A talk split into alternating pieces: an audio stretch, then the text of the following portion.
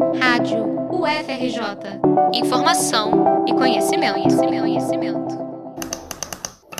Estudo aponta mais de 3 bilhões de casos de roubo de dados pessoais no Brasil. A informação é de um relatório de 2020 da empresa Akamai, líder em proteção de dados e entrega de experiências digitais.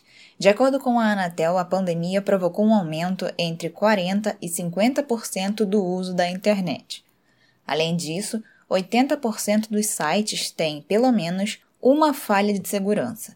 O roubo de senhas e informações de contato se mostra a tática mais usada pelos criminosos da web. Eles pegam os dados diretamente das empresas ou por meio de terceiros. Nesse caso, as informações são compradas ou vazadas por internautas. Assim, as pessoas que praticam crime usam esses dados para tentar acessar bancos, perfis de redes sociais e até servidores de e-mail. Diante disso, como empresas e usuários na internet podem prevenir falhas de segurança? O que fazer para combater crimes cibernéticos? A advogada de direito digital e consultora em proteção de dados, Laura Stephanie Pereira, dá dicas para navegar de forma segura na internet. As empresas na internet, elas podem prevenir as falhas de segurança através da educação de seus consumidores, dupla verificação de seus sites, e tentar ali fazer a verificação de que os seus consumidores são de fato aquelas pessoas a quem estão sendo destinadas as comunicações da empresa. Do lado do consumidor, ter cuidado ao depositar depositar suas informações, né? Ver qual é o site onde ele está comprando. Quando colocar lá o cartão de crédito, não clicar na, na opção em salvar para não deixar o seu cartão do salvo naquele site. A instalação de um antivírus no computador. Verificar se o site é seguro. Geralmente no rodapé temos essas informações sobre a segurança daquele e-commerce. Em dezembro, foram mais de 55 milhões de tentativas de fraudes de dados em um só dia. Os serviços financeiros contabilizaram 1,1 milhão de tentativas de roubo, também em um único dia ao longo do ano de 2020. E quanto a isso, recentemente, no fim de maio, a legislação brasileira passou por mudanças. O presidente Jair Bolsonaro sancionou no último dia 27 uma lei com punições mais duras contra crimes virtuais.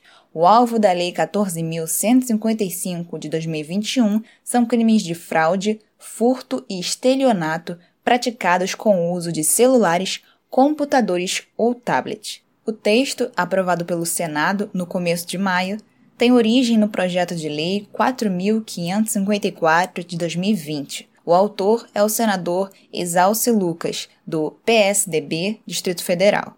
Agora, o crime tipificado como invasão de dispositivo de informática passa a ser punido com reclusão de 1 a 4 anos além de multa. Mas, se essa invasão causar algum dano econômico, a pena pode subir de um terço a dois terços. Antes dessa nova lei, a punição era de três meses a um ano de detenção mais multa. Na pena de reclusão, o regime pode ser fechado. Por outro lado, a de detenção é aplicada para condenações mais leves. Nesse caso, o início do cumprimento da punição não pode ser no regime fechado. A medida legislativa prevê punir quem invade um aparelho na tentativa de roubar ou destruir dados sem autorização do dono. Também entram nesse grupo aqueles que tentarem instalar vulnerabilidades, os chamados vírus, nos dispositivos eletrônicos de terceiros. Há ainda outro agravante: se essa invasão resultar na obtenção de informações de comunicações privadas, segredos comerciais ou dados sigilosos, sobretudo, a punição é de 2 a 5 anos de prisão mais pagamento de multa. Antes, o período era de seis meses a dois anos de reclusão. Quanto ao furto qualificado, a pena é de reclusão de 4 a 8 anos e multa. Se o crime for praticado contra um idoso ou pessoa vulnerável, a pena sobe de um terço ao dobro. O crime de estelionato, quando a vítima é enganada e fornece dados por redes sociais, segue a mesma linha de punição. Anteriormente, o máximo que a pena para o estelionatário poderia durar era de cinco anos. Tanto no furto como no estelionato, a punição pode aumentar se o servidor alvo do ataque for do exterior ou se for praticado contra idoso ou vulnerável. Ana Paula Jaume para a Rádio FRJ.